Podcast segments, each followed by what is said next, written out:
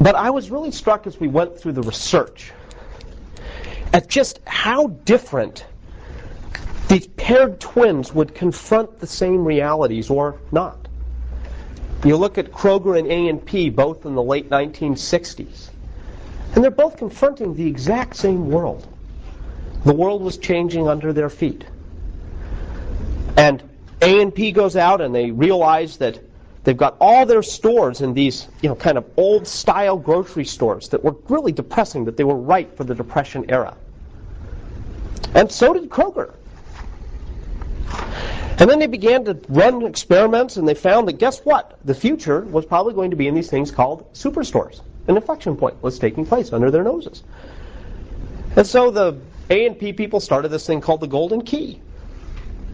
Data came back, people loved the golden key. But the implication of it was terrifying. Think about it for a minute. If the data from the golden key is right, that means our entire system is wrong.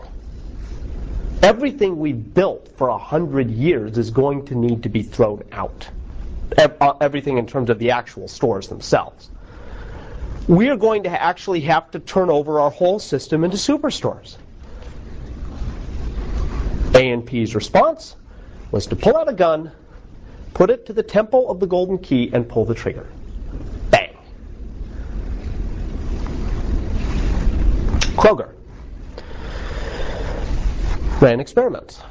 Same world, same data. They looked at it and they said, you know what this means? These superstore experiments are working. It means that that must mean our whole system is going to have to be wrong. What did they do? They pulled out a gun and went to the temple of every one of their old stores and terminated them or turned them into superstores. Completely different response to the exact same reality.